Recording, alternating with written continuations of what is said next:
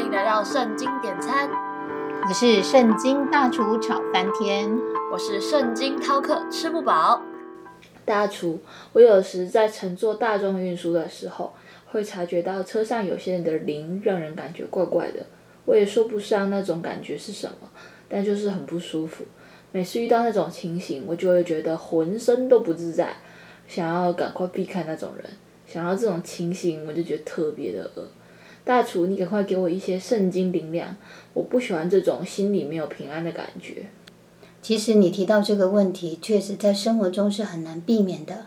毕竟我们只能要求自己自身要警醒，不被邪灵影响，但却无法要求别人也都跟我们一样有这种属灵的概念。对有些人来说，他们对邪灵的认知是少的，所以难免会陷入迷惑，不知道要避开邪灵的诱惑，而糊里糊涂的就被邪灵附身了。说到这里，我想到马太福音十二章，耶稣医治好一个因为被鬼附而又瞎又哑的人。大厨，这个故事我知道。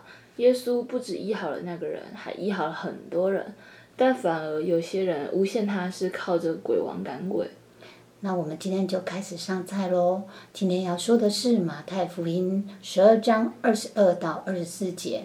当下有人将一个被鬼附着、又瞎又哑的人带到耶稣那里。耶稣就医治他，甚至那哑巴又能说话，又能看见。众人都惊奇说：“这不是大卫的子孙吗？”但法利赛人听见，就说：“这个人赶鬼，无非是靠着鬼王别西卜啊！”大厨，我觉得全世界个人修养最好的人一定是耶稣。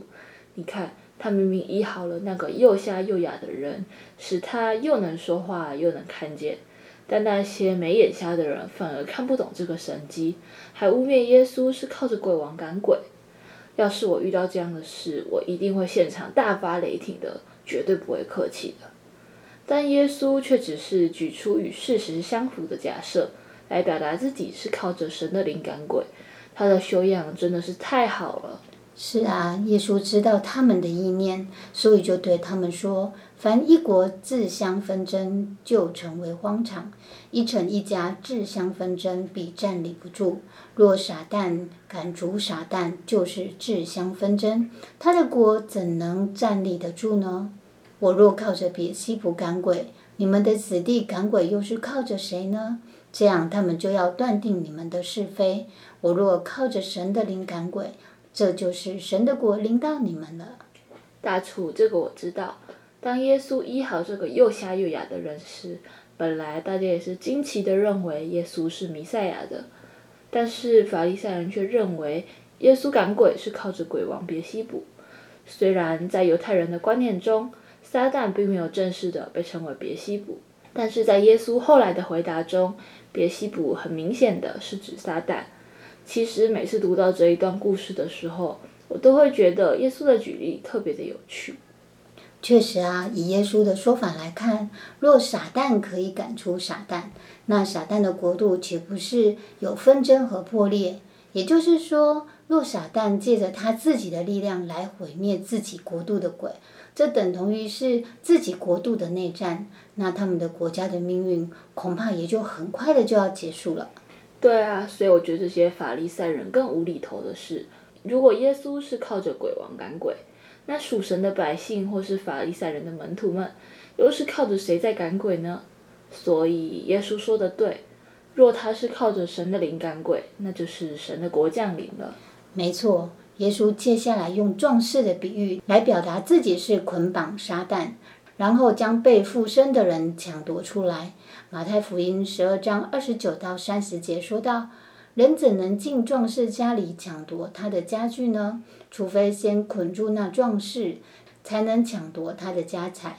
不与我相合的，就是敌我的；不与我收据的，就是分散的。”耶稣说的对，撒旦根本不可能会和自己作对，或者把自己的下属都赶走。所以呀，神其实是想透过这个故事，让世人可以领悟到，神的国度已经临近我们了。而耶稣弥赛亚的到来，是为了将全人类从撒旦的国度抢夺出来，使我们瞎眼的能看见，被掳的能得自由。大厨，这个故事后面耶稣说的话也都带给我很大的启发哎。马太福音十二章三十一到三十七节，所以我告诉你们，人一切的罪和亵渎的话都可得赦免，唯独亵渎圣灵总不得赦免。凡说话干犯人子的，还可得赦免；唯独说话干犯圣灵的，今世来世总不得赦免。你们或以为树好，果子也好；树坏，果子也坏。因为看果子就可以知道树。毒蛇的种类，你们既是二人，怎能说出好话来呢？因为心里所充满的，口里就说出来。善人从他心里所存的善就发出善来。恶人从他心里所存的恶就发出恶来。我要告诉你们，凡人所说的闲话，当审判的日子要句句供出来，因为要凭你们的话定你为义，也要凭你的话定你有罪。耶稣说的这段话确实非常的重要。其实那些法利赛人恶意的抹黑耶稣所行的神迹，当成撒旦的行为来看，这是亵渎圣灵的。而且他们的态度是对此事采取故意不相信，所以呢，就更无法被赦免了。大厨，听你这么一说，我觉得相较之下，那个被鬼附而又瞎又哑的人，反而有机会可得医治，因他可能是处在一个无知的状态下，所以才被鬼附。而那些精通圣经真理的法利赛人，他们明明看见神迹，却偏偏故意不信，还颠倒是非。反倒最后的下场是无法被赦免的。这样说来，现在我真的懂了。路加福音九章十节提到，耶稣来的目的是为要寻找、拯救失丧的人。这句话真正的含义是，他乐意主动寻找、拯救那些迷失、遗失、毁灭的人，甚至他为此还不顾其他那些自以为意的犹太人的非议。这也就是说，身为基督徒最重要的一件事。就是为了福音的缘故，应可以像耶稣一样，就算是遭受到其他基督徒的非议或是误解时，也仍要刚强壮胆的继续为神站立。我现在真正体会了，原来对一个人来说，最可怕的不是被鬼附，而是不懂得分辨自己的意念是从神而来的，还是非从神而来的。如果我现在的想法念头是非从神而来的，那我可能还是会以自己为意，以为别人正在行的神迹是撒旦的作为，这真是太颠覆我的想法了。圣经陶克，你说的对。其实那些被鬼所附的人并不可怕，因为他们是被外在的因素而影响的他们，但他们里面的想法可能仍然是干净，并且是没有被污染的。但若你的状况并不是因为外在因素的影响，而单单是因为你自己内在的想法影响时，那要处理这样的问题，恐怕就不像处理外在的因素那样单纯了。谢谢大厨，我现在真的明白了，为什么圣经中总强调人的意念是非常重要的。看来人要对付自己内心的想法，才是生命中最大的功课。难怪神会用这么多发生在我们生活中的大小事来炼净我们。使我们能够真正的被分别为圣，成为新造的人。我决定从现在开始，要时时验察自己的心思意念，不再让老我的价值观影响自己，而要让神的话语成为我脚前的灯，路上的光，照亮我未来人生道路的方向。若你喜欢我们的节目，记得订阅、追踪《圣经点餐》与按赞或留言给我们哦。